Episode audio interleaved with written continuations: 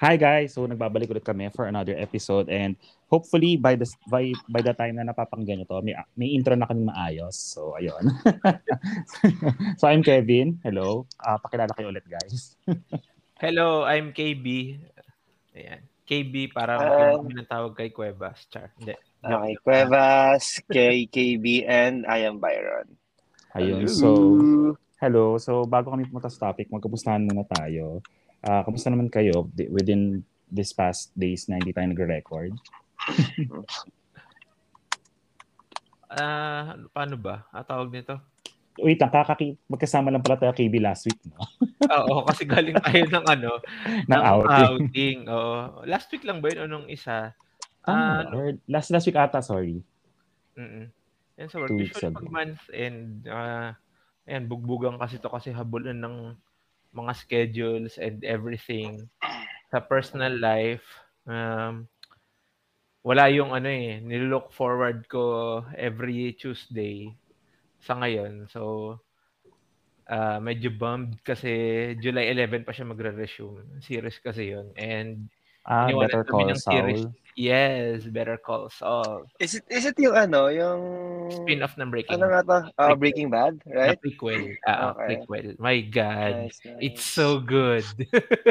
kung ano, sige, total na banggit na rin yung Better Call Saul. Guys, kung ano, kung nakakarinig kayo dati ng ano, ng ambagal ng Breaking Bad, ganyan, or kung napanood niyo na, i-try niyo yung Better Call Saul. Promise, it's super worth it. Ano lang din, kung um, medyo slow burn nga lang din siya. Pero kasi, um, as nagbi-build up yung ano, yung yung plot nung ano, nung series, may intindihan mo kung bakit ano, bakit okay lang na naging slow burn siya dun sa sa umpisa.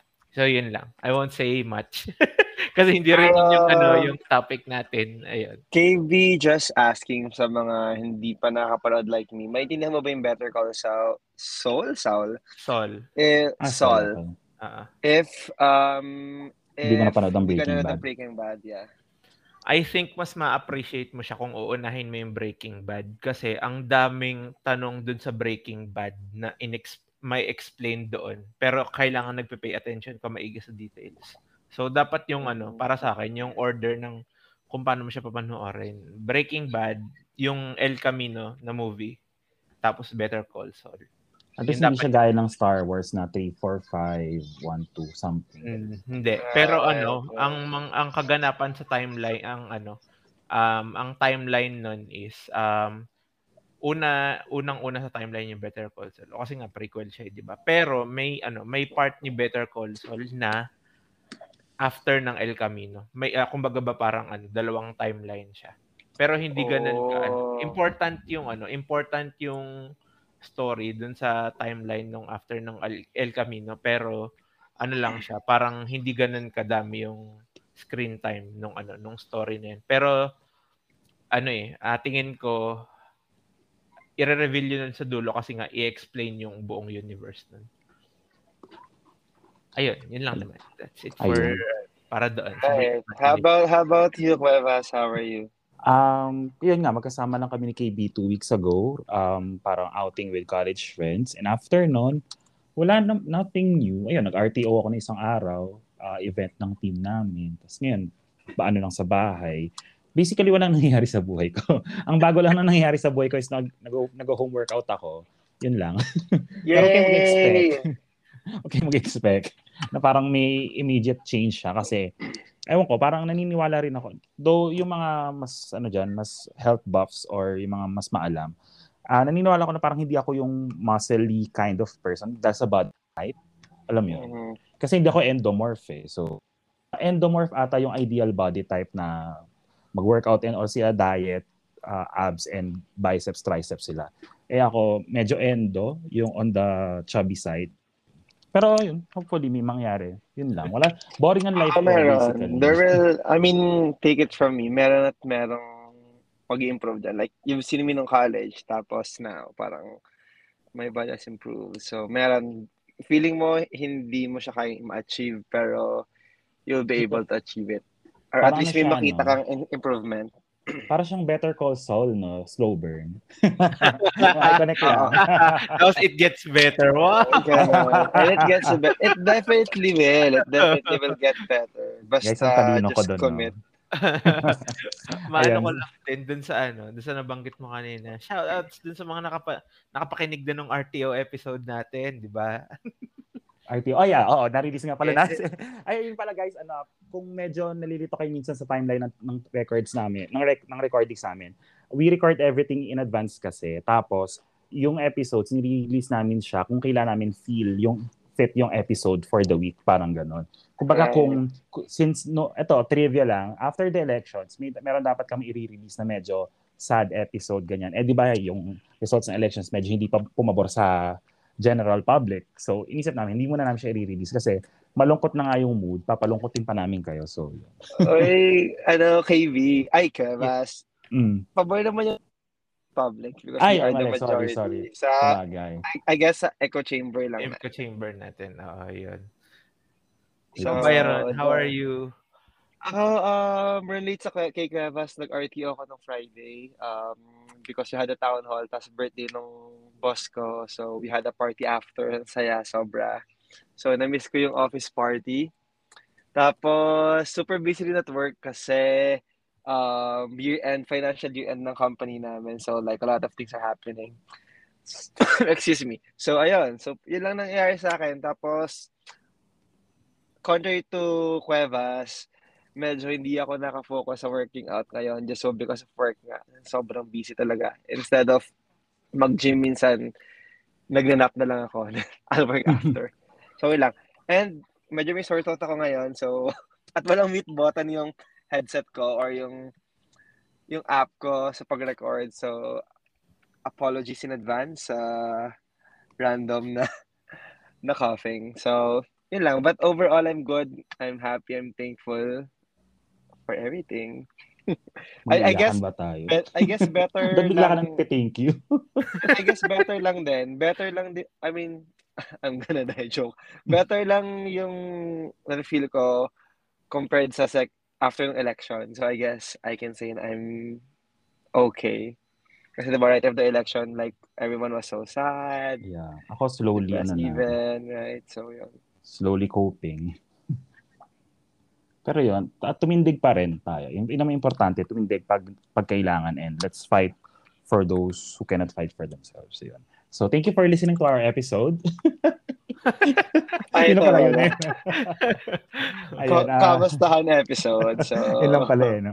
So yun, kidding aside guys, so the reason why we uh, recorded this episode is kasi recently may kumakalat na Facebook meme na parang nagtatanong, well, ito yung tanong, which of the following items might help an HR professional drive employee retention and success? May three choices. Ping pong table, additional responsibilities, and a raise in pay. Tapos yung sagot nung sumagot was a raise in pay. So ang How sabi about you incorrect. guys? Anong sagot nyo doon before we reveal the answer of the meme? table din eh. Hindi, joke lang. Ako, a raise in pay actually. Hindi, tatlo, kumbaga tatlo yung choices. Ping pong table, additional responsibilities, and a raise in pay. Kung yung, kung yung tatlo lang yung strictly na, na pagpipilian, syempre, a raise in pay kasi low, pera yon It motivates you to work harder compared mo kung may ping pong table sa office nyo or kung may additional responsibilities ka. Ayun.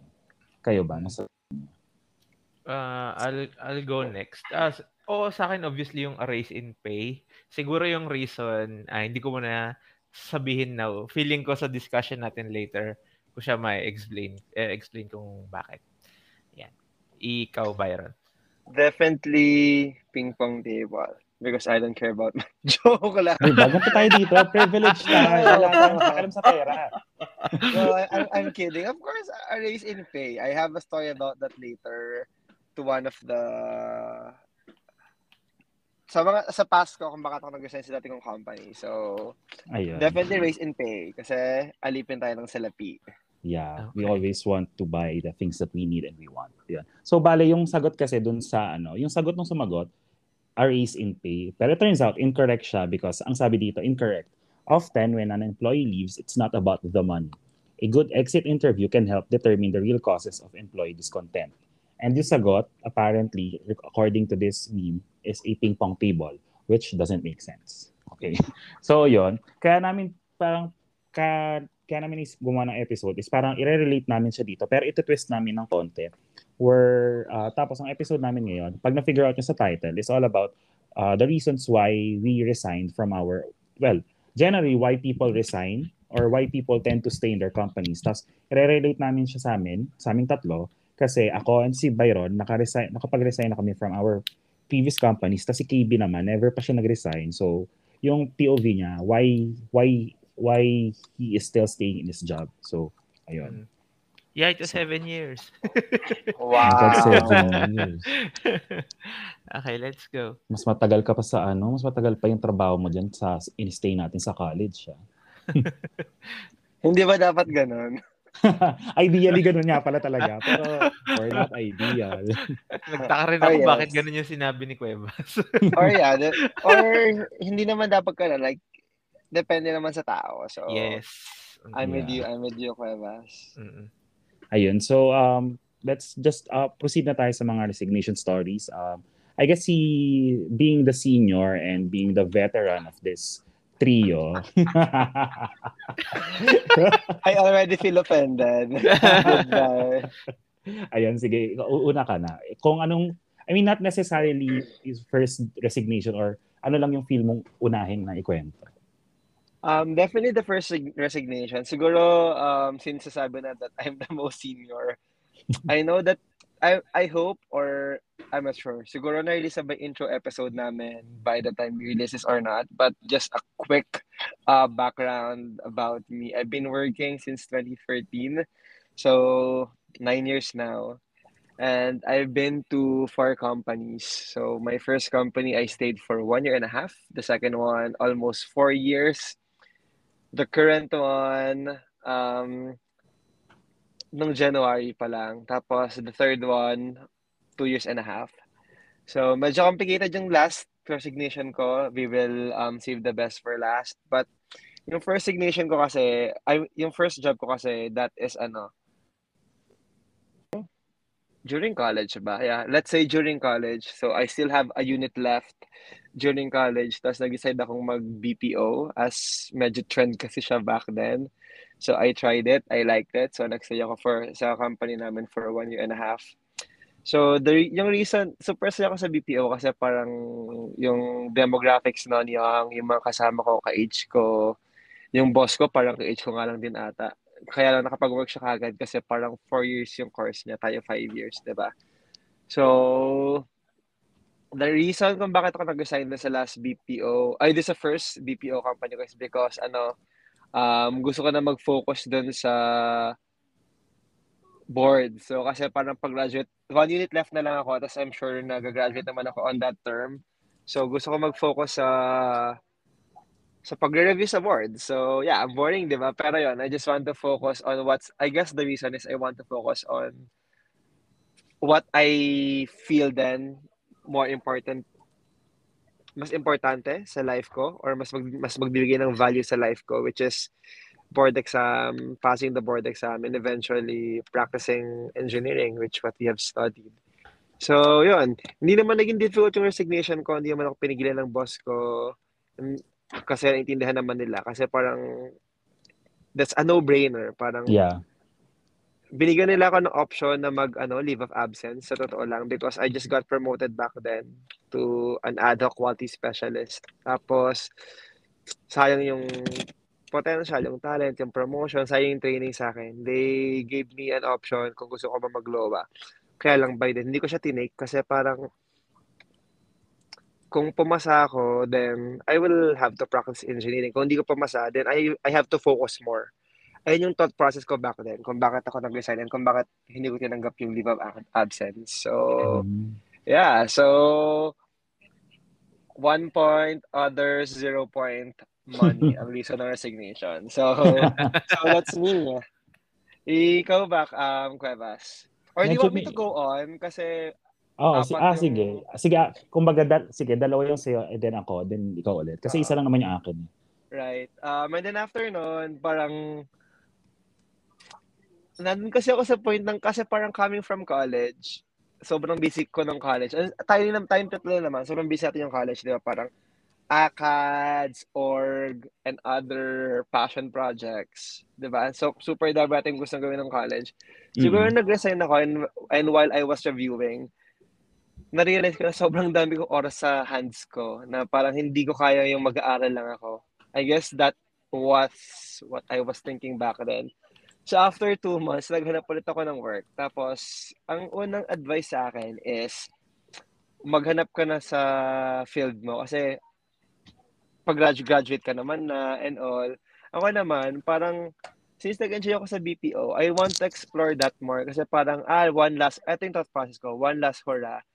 Um, gusto kong ma-experience pa, gusto kong mas makilala, makakilala ng other people from other walks of life. Kasi kapag nag-field na ako nag-field na ako or pag nag-engineering na ako, parang that's going to be my life forever. So, ayun yung thought process ko. Tsaka siguro at the back of my mind, parang I knew na ayoko rin kasing practicing en- engineering because I feel like I'm not good at it. Siguro may ganun akong Uh-oh. notion back then.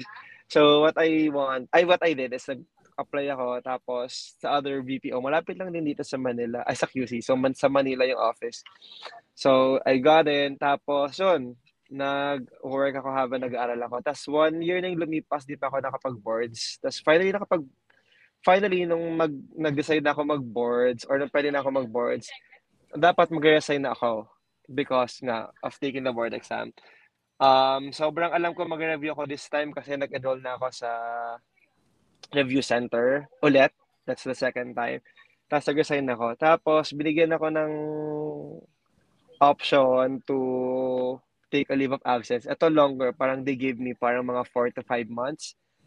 Ang gusto lang nila, pagbalik ko, mayroong return of service of 1 year. Nandun ako sa may ng buhay ko na parang, ah, uh, sh- shit, parang ang gandang offer ito kasi parang at least bumagsak ako, may fallback ako.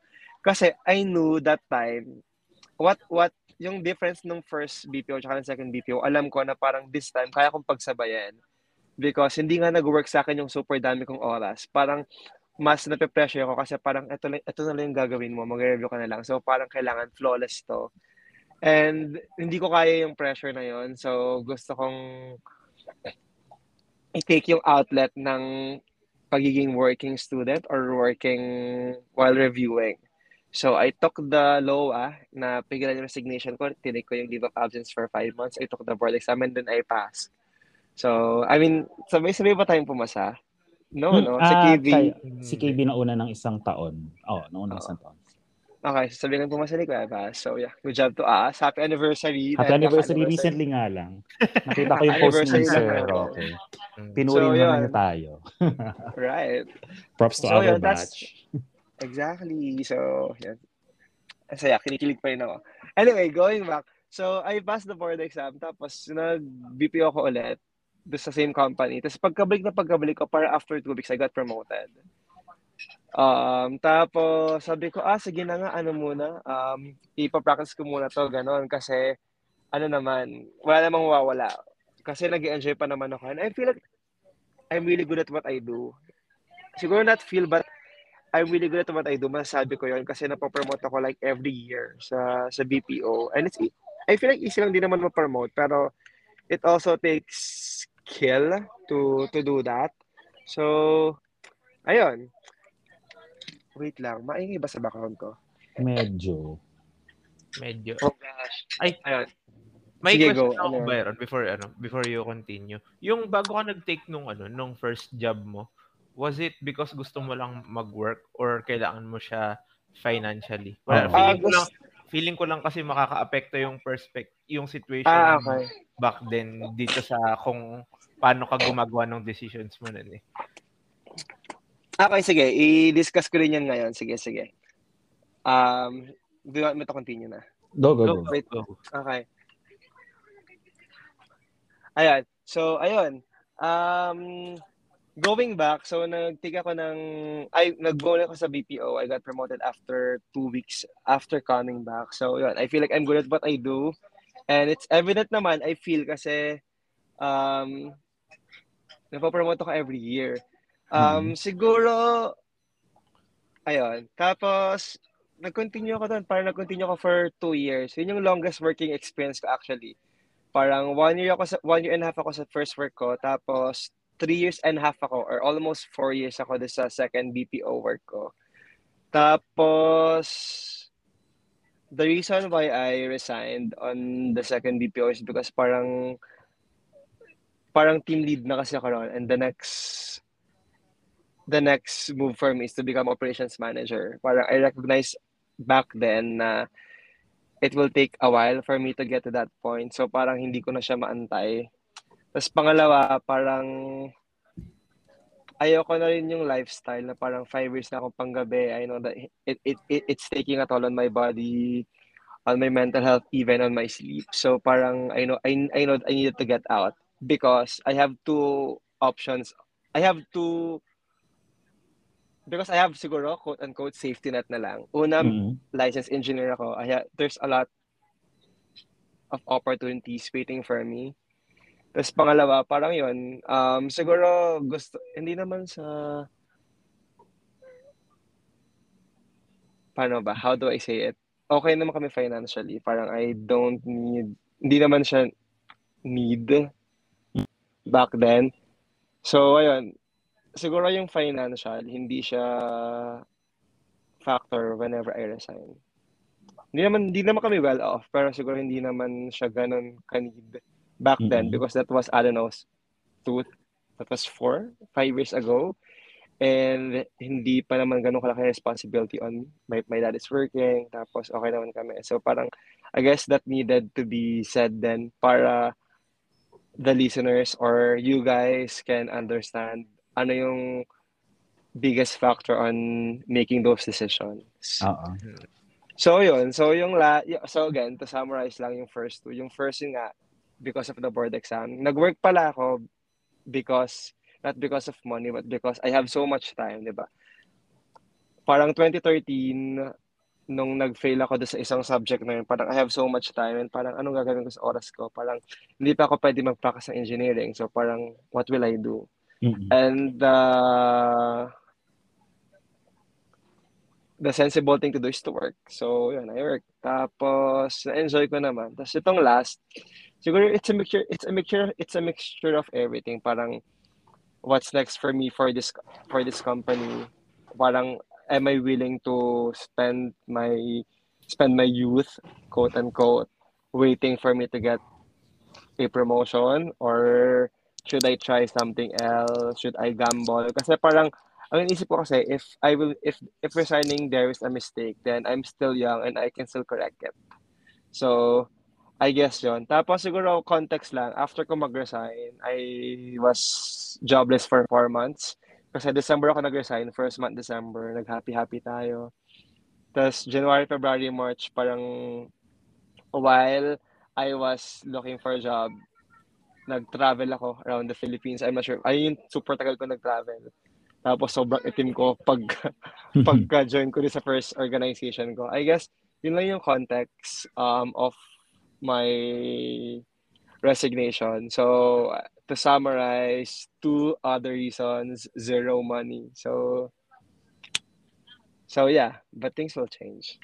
Ayan, how about you guys? ako naman, uh, since nakadalawa ka ako, nakaisa pa lang naman ako and hopefully, hindi pa soon, hindi pa mangyari soon enough yung pangalawang resignation. Yung sa first company ko, nagtagal ako doon ng five years kasi, ewan ko, may thinking kasi ako dati na parang it, it doesn't look good on your resume pag job hopper ka. Pero looking back, ay parang, pero thinking about it now, hindi siya dapat maging mali kasi parang pag job hopper ka, it only means na hindi mo pa nakikita yung para sa'yo. Parang you don't wanna stay so long in a company na hindi ka naman masaya. Provided na ano ah, na, uh, well, everything comes with privilege naman kasi. I mean, everything exactly. is tied with your, if privilege ka or hindi. Yun nga, parang kumbaga ako, I mean, ado naman needed, ako na... That needed to be said. I yeah, mean, kasi mamaya sabihin, ano eh, exactly. uh, parang insensitive or what. Pero yun, I'm coming from a place of privilege na parang yung point of view ko about job hopping kasi parang mahirap magstay sa isang company lalo kung hindi ka man masaya sa ginagawa mo kasi burnout lang ang mararamdaman mo araw-araw eh. Pero yon tangent lang yon Pero ako kasi, nagtagal ako five years sa company ko and then the reason that I resigned, same with Byron, parang it's a combination of a lot of things. Kasi um, sa company na yon, five years ako nag-stay, uh, I was promoted on my third year. Pero all throughout my five years stay, hindi nagbago yung ginagawa ko. Kumbaga, sabihin natin, uh, nakapasok ako level 1. Tapos after three years, na-promote ako to level 2 pero hindi ko nagawa yung job ng level 2 for the for the next two years because our our team was on a transition to automation kumbaga, yung role ko, yung role ko yung i-automate, so they need me, do, so they need quote-unquote, my expertise para bantayan yung automation to see if things are going smoothly, ganyan. Tapos, ang sabi sa akin, parang na-promote ako December eh. So, parang sabi sa akin, April of next year, uh, you know, yung latest na ano, April of my fourth year, yun na yung latest na ano ko, na promotion ko daw, ganyan. So, come April, nagtanong ako kung, uh, hindi, pala, promoted ako, kung come April, yung gagawin ko is pang level 2 na or the level higher that I'm, so, I'm being paid for. Parang come April, sabi hindi para kasi medyo mabagal automation, ganyan. Parang hintay na lang daw na onting buwan, ganyan. Parang may parang weeks came, months came, na parang walang nangyayari. Tapos parang nagpo-follow up ako na parang, uh, sir ma'am, gusto ko na pong baguhin yung ginagawa ko kasi nababurn out na ako na parang you've been doing the same thing for five years. Ako kasi, parang uh, nung time na yon I was competitive. Parang feeling ko pataas yung career ko. Eh. So parang sabi ko, gusto And ko... now you are competitive. Ay, ah, oh. Hindi pala natanggal. Kumbaga, kumbaga competitive ako. Kasi yung career ko pataas. So, kailangan ko ng may bagong ginagawa to keep me motivated, to keep my drive going, ganyan. So, parang alam mo yon ang dami-dami nilang reason kung bakit hindi nila ako mapayagang lumipat ng role. Parang nakakainis na na parang parang ang, may sinabi akong may maganda akong sinabi sa boss ko na parang Ah, uh, sabi ko, ma'am, kasi po, sure ako ngayon na nasa taas ako ng career ko within this role. Kumbaga, me leaving this team, kapag pinayagan niyo po akong may malipat ng role, means na parang gusto ko maalala ko nung ro- maalala ko as dun sa role na nasa taas pa. Kasi when you're not at the top, there's no way to go back down. Ayoko namang maalala ko na parang, ay si Kevin, uh, umalis yan, tapos pababa. Parang, kaya yan umalis ng role niya kasi pa-decline na siya, parang marami na siyang maling ginagawa. Ayoko nun. Kumbaga ako habang nasa heyday pa ako ng career ko, gusto kong to live on a high note, parang ganyan. Eh, eventually, hindi talaga siya nabigay. So, parang medyo magulo pa kasi nag apply na ako sa ibang team. So, parang pinapayagan ako mag-apply sa ibang team. Pero pag kinakausap ko yung mga team managers, biglang sabihin, ay hindi ka ay hindi ka na natatanggap kasi hindi ka pa raw nila mapapakawalan. So parang isip ko, ano 'yun? Parang ano lang, parang parang sa harap ko pwede, pero pag nakatalikod ako bawal. So parang 'yun, nag tas naisip ko, it's parang hindi since hindi ako makalis ng ano, ng team, alis na lang ako ng company. So ayun, parang uh, to, just to sum it up, kumbaga kaya ako nag-resign kasi gusto ko ng ano eh, gusto ko ng progress. Kasi nga stagnant na ako, five years ko na siyang ginagawa. Day, parang day in day out, alam ko yung ginagawa ko, nakapikit, natutulog, alam ko na yung um, how to handle my job and how to handle it well, parang gano'n. So, ayun, that's why I resigned kasi parang gusto ko ng bagong gusto ko ng bagong working environment. And number, eh, isa pa pala, nag-career change din ako ngayon. So, ayun, um, ewan ko, siguro kasi yung first job ko, line of work ng first job ko, not necessarily not not necessarily not for me pero na-enjoy ko siya while I was there pero na-realize ko na I could be better at something else. So hopefully naman itong second job ko hopefully ito na yung magpatagal sa akin kasi naalala ko pa nga eh parang sinabi sa akin nung HR dito sa company na to parang tinanong niya ako HR ba or someone from the team parang tinanong niya ako, uh, parang sinabi niya, oh, naka five years ka dun sa isang mong company. Sa, sa tingin mo ba, tatagal ka sa amin dito? Tapos parang sabi ko, uh, the mere fact nga po na tumagal ako ng five years sa isang company means kaya ko po mag-commit for a long time. So, hindi niyo po po problemahin ang, ang pagtagal ko sa company. Lalo if I'm constantly being challenged or if masaya ako sa ginagawa ko. So, yun. Yun lang. Sana Actually, I made my point clear. yeah, actually, about that, yung five years, first job, sobrang tagal na nun. Like, kasi di ba ang ideal three years? Hindi naman I mean, wala namang rule book guys ha. For those who are listening na wala pang trabaho, pero for the ang ideal stay na sa isang company, if hindi ka pa ma-promote and everything, three years. Parang if three years hindi pa nila mak- makita yung worth mo or if three years hindi pa siya nag-move forward, maybe it's not the company for you. So, ayun. Pero okay na, umabot naman ako five years. So, ayun. Yun lang. So, yung tally natin, other reasons, three, three. money. Money, zero. Zero. Okay. Pero, May... pero nakakatawa kasi yung, yung sagot natin dun sa kumakalat na may money talaga. Pero sa part natin, hindi, never naging factor ang money. Kasi Sig- nga, siguro it's we're coming from a place of privilege. Okay, kailangan namin paulit-ulitin yan. siguro it's also a um it's also a, a fa- factor din yung baka naman you are getting or we are getting paid well to other to our previous jobs. Is that also a factor? Ah, kung bakit tayo nagstay? Yeah, I definitely. know I kasi, know you, ay- ikaw oo kasi I know that company. Pays Oo, tas ako kasi guys, never ako nag-practice ng course ko. Not well, kasi yung yung yung degree namin, yung yung career na to, it doesn't pay well. Alam yan ng mga friends namin na nag-practice. So parang ako, I decided to shift careers. Initial, parang hindi kong alam na, na change in career pala yung ginawa ko. eh. So parang ayun. I'm being paid good naman. I'm being paid well for my job. So yun, hindi talaga siya naging factor.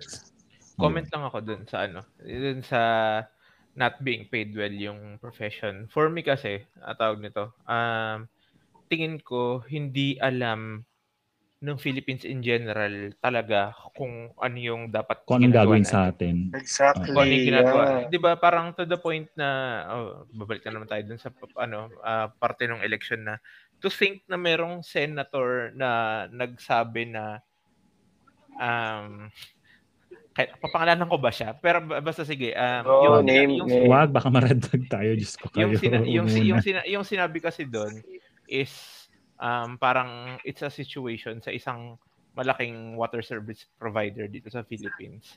And we all know well na hindi makakapag-operate ang isang water service provider ng maigi at ng tama kung wala yung mga kagaya namin doon. Not to brag, pero yun nga, yun yung isang magandang example nun. Ayoko lang din talagang mag-name, pero ayun. At saka feeling ko, um, hindi ko hindi ko malaman kung bakit ang job ang daming job postings na tingin ko dapat tayo yung hinahire at, at hindi ME.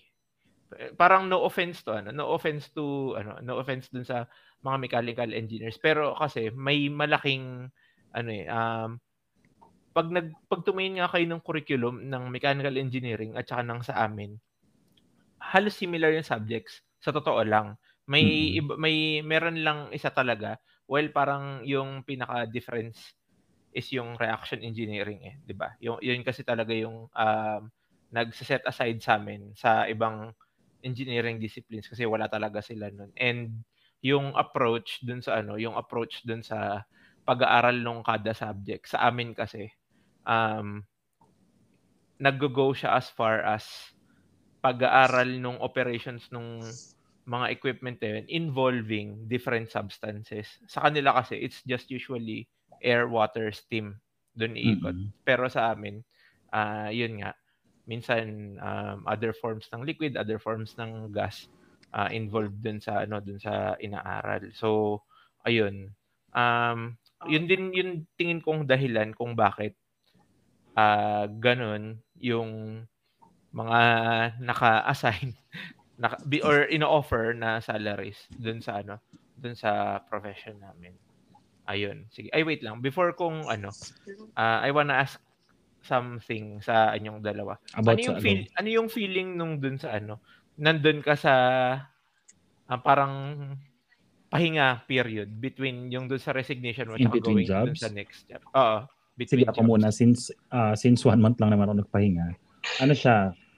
Ang sakit sa bulsa. Kasi I mean ano lang ingest lang to. Parang I mean medyo funny na uh, di ba nga since five years akong nag-work, five years akong ah, aware na may pumapasok na pera ganyan. Tapos parang dun sa one month na wala akong sweldo, parang sobrang naging magastos ko no? kasi inisip ko ay ah, yung back pay naman ibibigay yan kagad. Yun yung akala ko. Pero turns out, hindi pala. yung tipong nagulat na lang ako, ang laki na ng bawas ng savings ko kasi ang dami kong gastos. Tapos sinabi sa akin yung back pay pala takes about two months at least. Ayun. Tapos number two, nakaka-lost siya. I mean, feeling na parang, kasi nasa, ayun nga, nasanay akong five years. Tapos parang pag-isip ko isang araw, wala na ako office laptop, wala na lahat ng ginagawa ko. Sabi ko, anong, anong gagawin kong bago? Eh, eh, ito, in the middle of the pandemic to ah. So parang la- wala talaga akong magawa. Mm. Parang wala akong bagong hobby nun na Ah, okay. accomplish. Ayun. Fe- feeling ko pinalalala nung pandemic yung, Oo, yung exactly. Oo. nung nung dun sa'yo. Kasi feeling ko kung hindi pandemic, iba yung, iba yung ano, iba yung experience mo dun sa ano, Yeah. Oo. period na yun. Feeling ko lang naman. Well, tingin ko ano, tingin ko ma-share mo sa amin Byron yung ano, yung per- Ayun. I, yan, actually magandang point na sinabi ni Kevas na pandemic siya nag-resign because it's really different. But I agree, I second na ang sakit sa bulsa but masarap sa feeling, sobra. So yung first super sarap sa feeling kasi parang it felt like, since first job ko, it felt like a vacation or a sem break to me. But then again, hindi ko masabi nakakalos but I just know na I had to do something. Parang hindi ko kasi kaya na mag-reveal lang ako for reports or wala akong gagawin. I guess that's me. So yun yung sa first resignation. That's why nag-work ako ulit. Tapos yung sa second naman, ayun super sarap as in well-deserved rest. Kasi parang, Kaya parang I was already working for five years or more or more back then. Tapos, alam mo yung nakapahinga ka nang wala ka iniisip, nakakatulog ka anytime, super sarap sa pakiramdam. As in, um, siguro factor din na una hindi pandemic, kasi panglawa December yon So, di ba, December, Christmas rush, happy mga tao, puro meet up, puro reunion, so lahat yun. Oh. napuntahan ko. So, Pu- Pugastos. masaya. Parang heck nung first day nang nawala akong work, kasal lang pinsan ko sa puntakad ako doon. So parang happy, happy.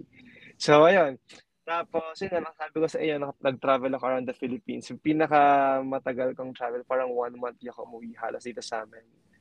So, yun. So, super saya niya kasi you, you get to meet a lot of people while totoo yung nakakalo siya because you don't know what's what's next. But that is also high time for me at least or for anyone who are looking for a job now to find things that you are passionate about. So maybe it a series, a book, or an interest, a hobby, traveling, baking. So while nakakalo siya, but yung high time siya to find things that you are really uh, have an affinity to or yung gusto mong gawin aside from your work. So, I guess yun yung naging effect niya sa akin. And nung nag-join na ako, kasi 2019 yun, nag-join na ako sa company ko, yung third company ko nung 2019, parang I feel like I am a different person kasi parang I am bringing those experience to me to this company. Parang nagbago lang yung perspective ko sa world. So I guess that's that. Parang mas may value ako for money, mas may value ako for time, mas may value ako f- getting myself, I mean, mas may pan ako getting, uh, being better as a person. So siguro ganon, just so because I have experienced a lot.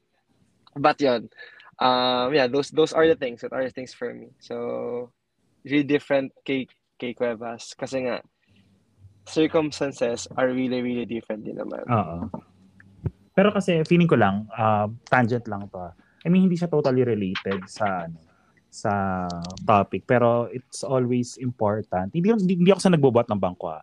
Pero when you are like sharing your experiences or point of points of view regarding something, it's always important na uh, you express where you're coming from. Kumbaga, if if you're coming from a place of privilege or if you're coming from a place of struggle, let them know. Kasi parang Oo. minsan baka isipin sobrang insensitive mo or sobrang um, exactly. wala ka na sa hulog when you're expressing your thoughts. So, yun. Kami, um, hindi naman kami, pa- hindi naman lagi na from a place of privilege yung panggagalingan namin. So, in the next episodes or in, or in our succeeding episodes, we will acknowledge then madalas kung, yun nga, kung saan kami nagagaling. For, It's a struggle. yeah, so as not to um, invalidate others' feelings or Mhm. others' struggles or others' experiences. Ayun. Yeah. Yun lang. Tapos, to add to that, I guess, yeah, to, to Cuevas, sa point ni Cuevas, I guess naman regardless kung saan ka nagagaling. I mean, if you have time, that is always, I, I guess, an opportunity for you to, to reevaluate, reassess what you really want in life. And to really think. Kasi parang pwede mo naman gamitin yung oras na yun with or without spending any money. Di ba? Mm. So, I guess it's that. Um, that is also what I I realize. Ayun. So, So, yun. ayun. I Ah, guess since- tapos na ako. I go, go ka. Ay, go. Hindi, yun nga. I mean, na-realize ko tapos na ka na. Tapos na rin ako. Tapos nanggaling na tayo sa place of, ah nanggaling na tayo sa mga Resignation. nag resignation. Dito naman tayo sa taong nagstay for seven years. Oh my God, seven years. I mean, quick, quick, quick First, kwento lang. first job, no? First job. Ah, first job. Sabi ko dati, ano kaya, nung, syempre nung bago-bago pa ako, nung pumasok ako sa company ko, tinanong ko, gano'n po kayo katagal dito? Ganyan. Sabi nila, 3, 5, 7, may mga 10. Sabi ko, my God, paano kayo tumatakbo na 10 years sa isang company? Tapos nung tumagal na ako ng 5, sabi ko, ah, okay, gets ko. But, but, but, but sila tumagal? so, KKB, 7, hindi ko pa na-achieve yon pero hopefully ma-achieve ko. Hindi ko pa mag, siguro magigets kung bakit siya nag-stay. So, KB, take the floor. Sige, ano, siguro, ano, uh, magbibigay lang ako ng paano ba, konting background dun sa parte nung naghanap ako ng first job. At tapos, yung nung nandito na ako and bakit ako nagstay. Siguro, ano, um, nung college kasi, so yun nga. So, as you all know, nasa engineering field kasi kami.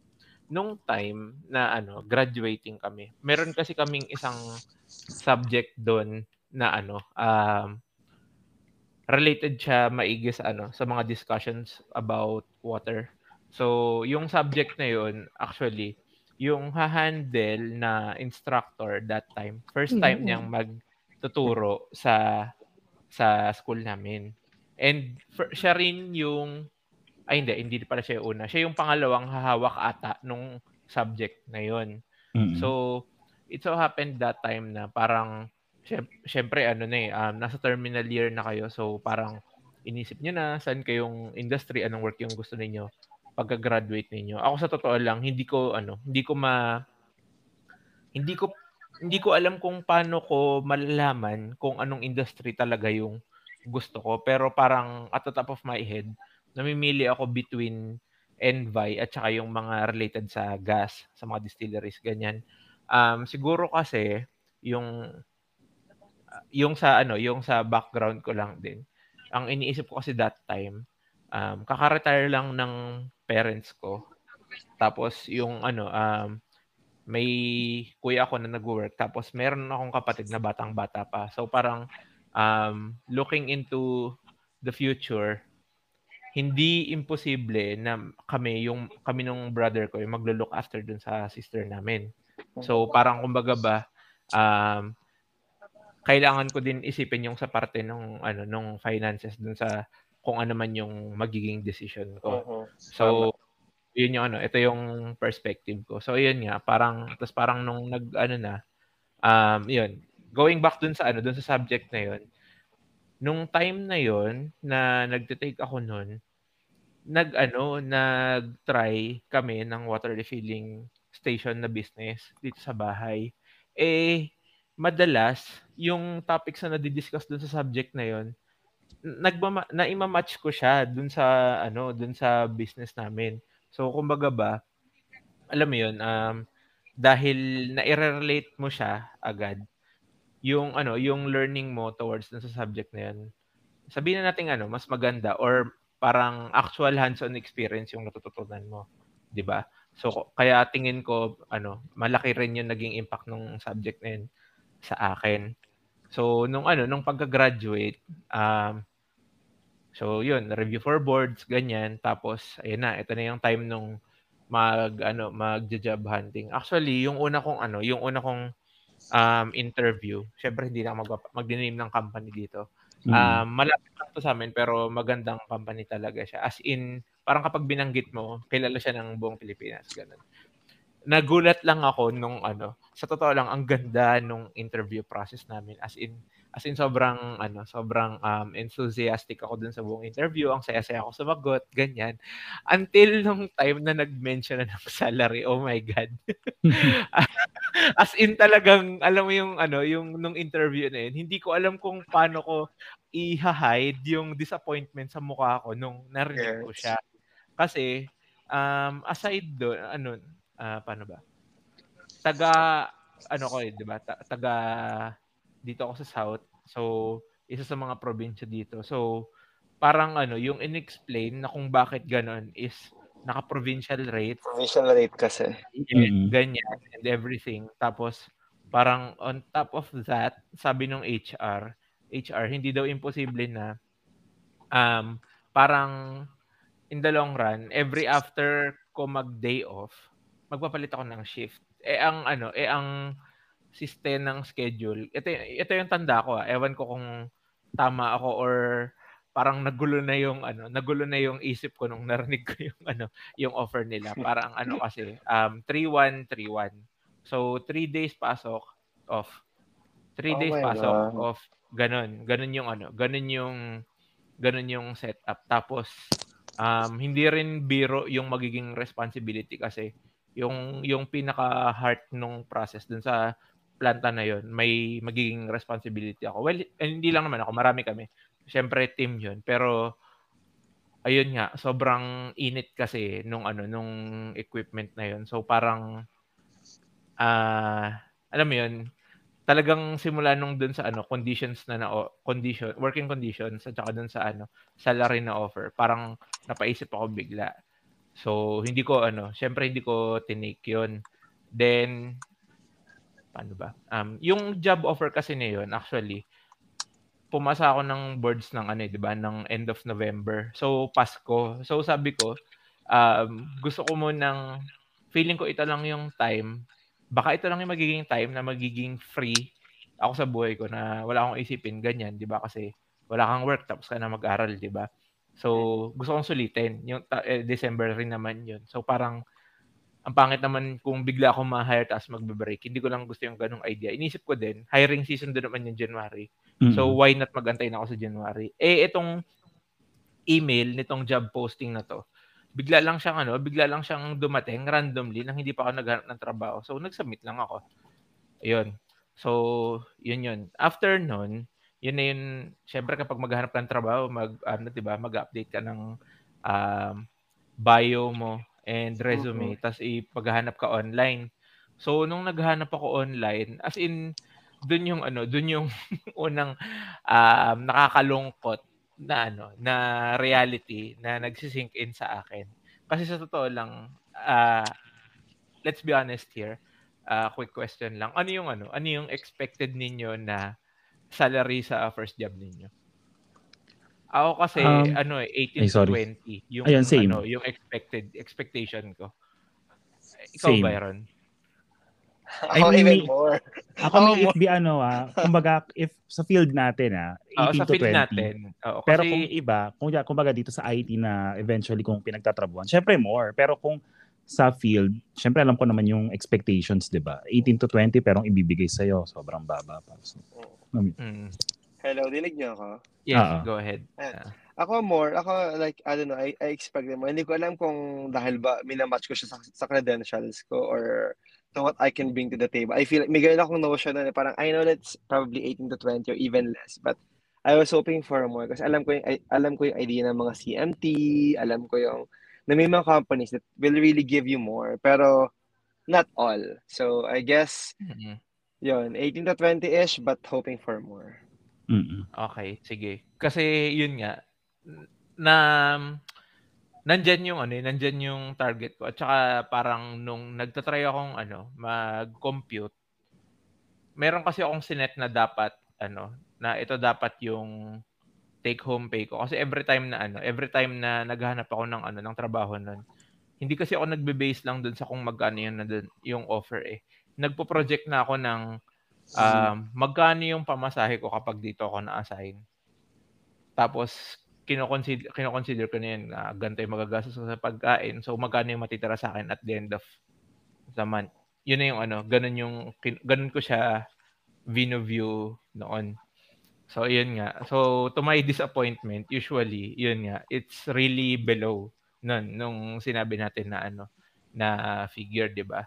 So, many interviews came, ah, tawag nito, may, may mga ilan talaga na ano, na ayun naman, pa- parang yung contract na lang, pero parang hindi ko sila tinanggap until yun nga na-realize ko na ano na feeling ko that time um gusto ko nung ano gusto ko nung work na hindi lang dapat yung work yung iisipin ko kapag pumasok ako doon dapat um kapag uuwi ako sa amin kapag ah, days off ko may mag- magagawa pa rin ako for myself. May buhay pa rin ako outside. Yung nakakwent nababanggit ko na ano na professor namin kanina may ano kasi siya alam namin na may company siya. So parang Yes. ayun naghahanap siya ng ano naghahanap siya ng um pwedeng maging technical at saka sales staff niya. So, dalawa kami nung kasabay ko na ano na, na nag-take ng kabatch namin na nag-apply doon. So, nag-go kami. Tapos, ayun, um, ang nangyari is, ako yung na-assign sa technical, siya yung napunta sa sales. Pero parang wala pang one month, uh, umalis din siya. So, ang nangyari, ako yung sumalo, both. Hindi, ano, yung, yung work ko doon is not something na iniisip kong mapupuntahan ko. Pero, yung ano, yung nature ng ano, yung nature nung work, I mean yung nung industry, isa siya dun sa mga iniisip ko na gusto ko mapuntahan kasi feeling ko kapag ano, kapag kahit saan ka mapunta, yung matututunan mo doon, magagamit siya. And totoo naman. So ayun, um yun yung background nung doon sa ano, uh, kung paano ako napunta doon. Sig- siguro yung reasons naman kung bakit ako nag stay hanggang ngayon. Sa totoo lang, um, una, and ano, hindi naman sa pagka, pagpapaka-plastic. Siguro ito yung ka-level nung dun sa parte nung dun sa ano, nung sa sa financial. Um, mm-hmm. madali kasing i-approach yung um, boss ko. And natututo ako sa kanya talaga. I mean, um, ano eh, tawag nito, hindi ko hindi ko naririnig elsewhere yung mga dinidiscuss niya. Kung narinig ko man, parang partly theory sa libro. Sa kanya kasi kapag tinanong mo, theory siya sa libro, plus na i-correct na niya na. yung applications. Oo, kasi dahil dun sa dun sa experience niya. As in, ano yun eh, parang kahit um, kumatok lang ako dun sa pinto ng office niya, uh, sir, may tatanong po ako ganyan. Sobrang willing niyang mag-explain. Siguro nag, ano, um, siguro ganun din siya as a person kasi ayun nga kasi nagtuturo din siya. Kaya passionate din siya na magturo doon sa mga ano, doon sa mga employees niya ganyan. Tapos ayun, um yung pangalawa, well ano naman, uh, thankful ako. Sabi nila, sabi nga naman nila lagi, 'di ba? Sabi nila nasa sales ang pera. So ayun, um honestly nung ano, nung nung pagkapasok ko doon, hindi ko ano, hindi ko inexpect na alam mo yun, na yung matatanggap ko periodically is iba-iba kasi siya eh, kasi yun nga, sales yung work ko, di ba? Hindi ko siya ine-expect na parang at gantong age, nakaka-receive ako ng ganito. Alam yun? Gets. Gets. Tapos, ayun, um, aside doon, atawag nito, ang hindi ko lang ano, ang hindi ko lang ganong feeling ko yung part lang na nami-miss out ko doon kasi yung department kasi namin, ako yung pinakabata. Yung susunod sa akin, mga nasa may mid 30s na ata. Oh, actually pareho sila, medyo magkalapit sila eh. So parang mga going 40s na sila pareho. Tapos yung mga ka-age bracket ko doon, sila yung mga naka-assign sa lab. So uh, wala lang feeling ko ang hirap kong makarelate nung una dun sa department ko. Pero nung nagtagal, medyo madali naman kasi pakisamahan yung ano, yung mga kasama ko kaya eventually naging okay din ako doon. So, ayun, para sa akin ay wait. Sorry, may ano, may uh, miss pa pala ako. Ayun nga, going back yun dun sa point ko kanina. Um inalaw din kasi ako nitong ano, nitong current company ko na ano, na mag-take ako ng ano, na mag-take ako ng masters. Kasi sa totoo lang, ano pa lang, bago graduate ng college, parang gusto ko na siya, gusto ko siyang matry. gusto ko mag-masters, hindi ko alam kung bakit. Siguro dahil um, nung college, nag enjoy kasi ako sa tutorials. Tapos parang, alam mo yun, parang isa sa options ko nun is magturo. Eh, kay, alam naman natin na kailangan mo ng master's degree para makapagturo sa college. Ganyan, di ba? So, isa rin yun doon sa mga iniisip ko noon. At saka, ayun nga, um, kahit na nag-work ako dito, nagagawa ko pa rin kasi yung ibang things in life na gusto ko nakapag-travel ako, ganyan, nakapag-aral while working. Kumbaga ba, hindi hindi sa inaraw-araw na na hinarap sa atin, yung work ko lang yung iniisip ko. Kumbaga ba, nagkakaroon ako ng time na isipin yung mga bagay na pwede ko rin enjoyin. Ayun. So para sa akin yun yung important important tatlong importante talaga. Um, may nagtuturo sa may nagbe-mentor sa iyo. Um, yun nga, yun sa finance, yun sa finance tapos yun din yung time mo outside ng work kasi ewan ko hindi yun hindi ko is it just me or parang hindi ko siya ganong naririnig sa iba na binibigyan nila ng point yung ganun na nagka na kung nagkakaroon sila ng ano ng other activities outside ng work. I Kayo guess ba? Anong before, tingin niyo? before before pandemic, I, um, some people lang narinig ko ganyan. But right now, after pandemic, like na-realize ng mga tao na there are more to life than working. I guess may premium na siya ngayon.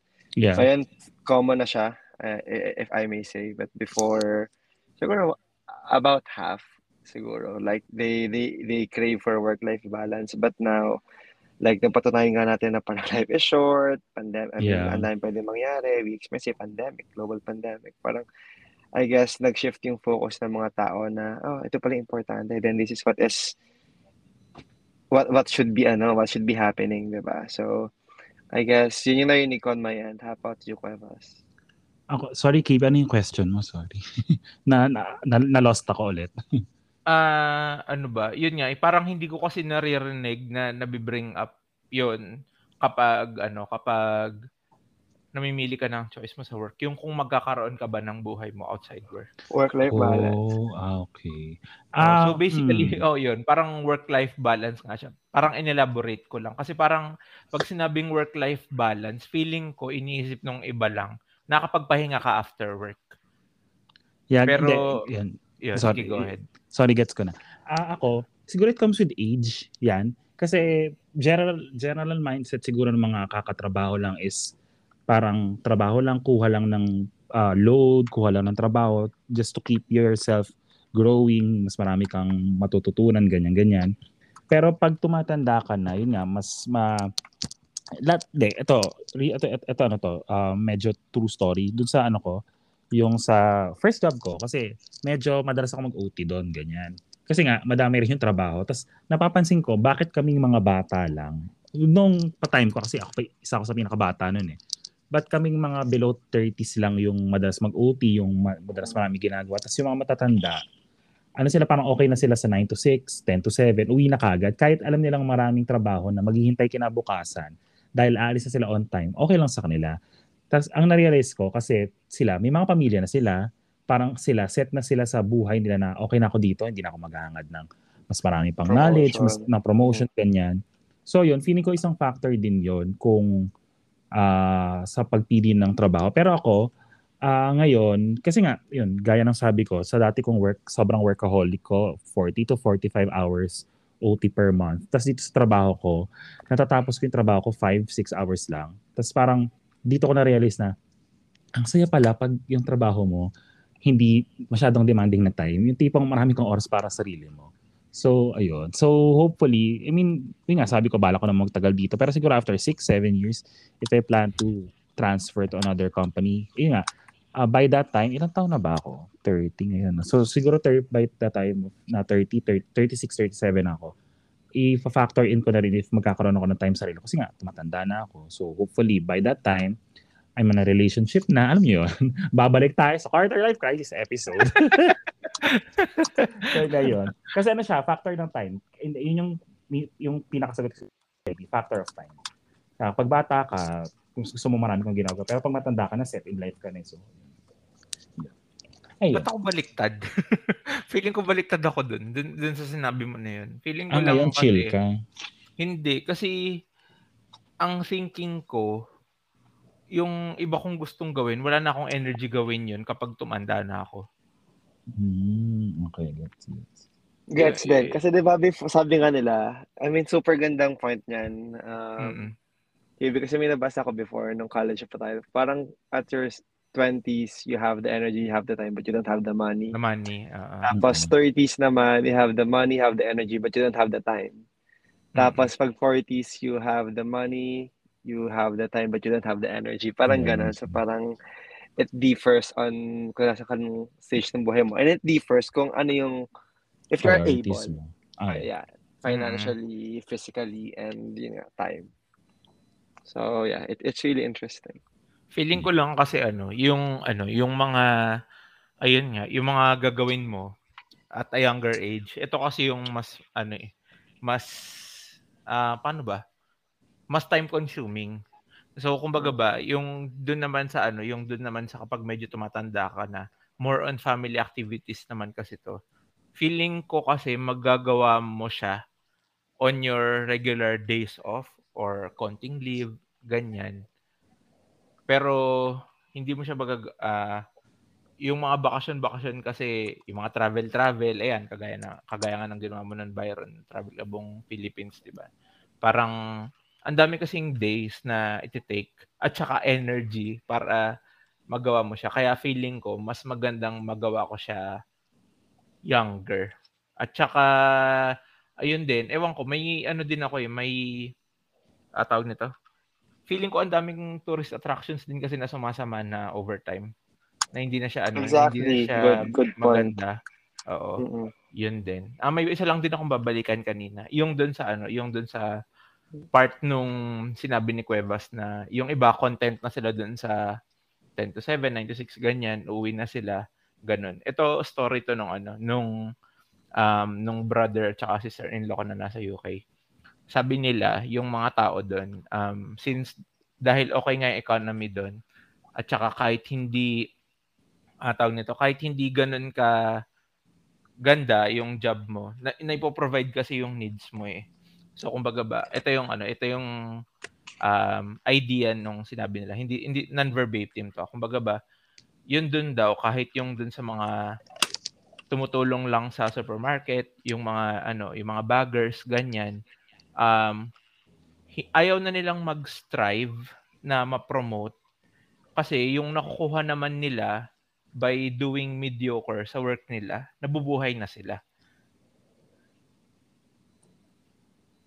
Ayun. So, kumbaga ba siguro yun din yung isang point kung bakit uh, yung iba parang chill lang sila sa work tapos yolo sa labas, ganyan. Ayun, wala lang na ano lang, na natuwa lang ako dun sa contrast na yun sa atin. Siguro nga kasi maganda economy nila, ang dami na po provide ng government para sa kanila. Kaya, alam yun, okay lang na, okay lang, masaya na sila sa ganung buhay nila. Ayun. Ayun. Ayun. So, um, I guess, sa, I mean, this is the part where we like, are gonna end the episode na. Pero, are, anong key takeaways natin for this episode regarding resignation and um, retention. Pero na-realize ko lang, hindi natin napag-uusapan yung factor na hindi na tayo masaya sa ginagawa natin.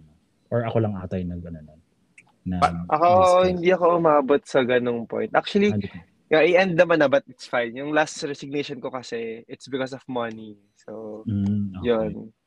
Ah, so but, si Money, uh, may one na siya.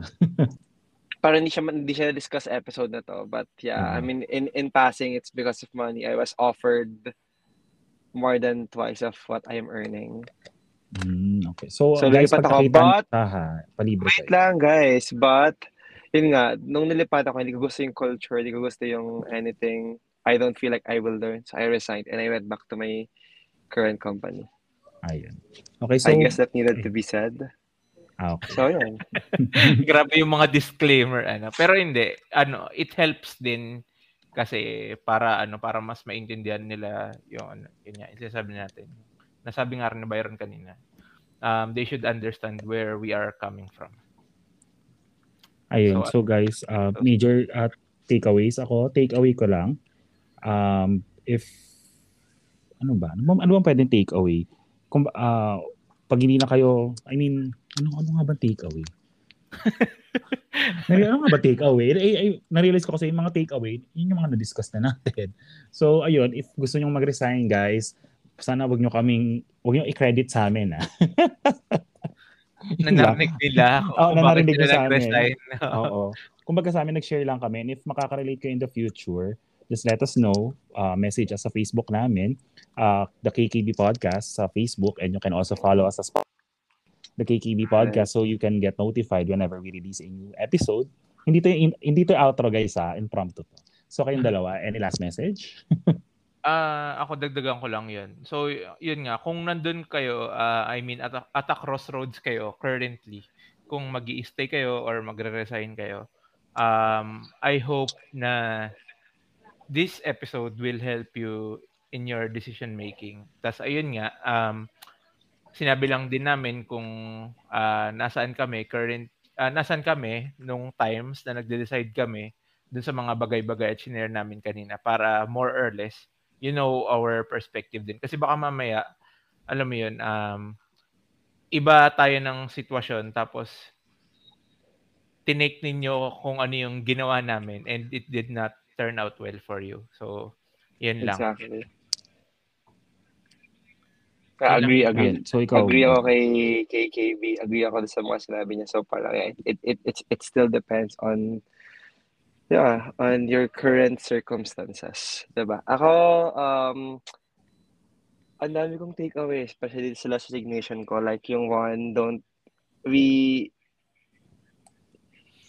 ako, ako- again, depende sa, sa, sa circumstances mo, but ako, the grass will always be greener to the other side. So parang, I guess, con- just be contented to an extent dapat. Tapos pangalawa, don't follow where the money is. Follow where the learnings are. Follow where kung saan ka fit culturally. Follow kung saan ka magiging masaya. Though marami namang indicators, indicator yung happiness, but generally, kung saan ka magiging masaya overall. Tapos pangalawa, I guess, ayun, to, to the younger ones, um, resigning may or may not mean a mistake, but what's good about this is meron ka pang time if you are still young, at meron ka pang time to commit those mistakes and to get back to the right track. I guess yun, don't be afraid to you know, take big moves, um, take big and game-changing moves, life-changing moves kasi sometimes yun yung kailangan natin to really be successful, to really be happy. But then again, if that is indeed a mistake, yun nga, it's okay kasi you can always go back, you can always bounce back. And yeah, people will be always there to help you. I guess that's that. So, Ayun. yun, yun lang. Yun. Yun lang guys. So, um, hintayin nyo na lang, parang, ano, abangan nyo na lang aming mga next episodes and ingat kayo palagi guys. Bye-bye! Bye-bye! Bye!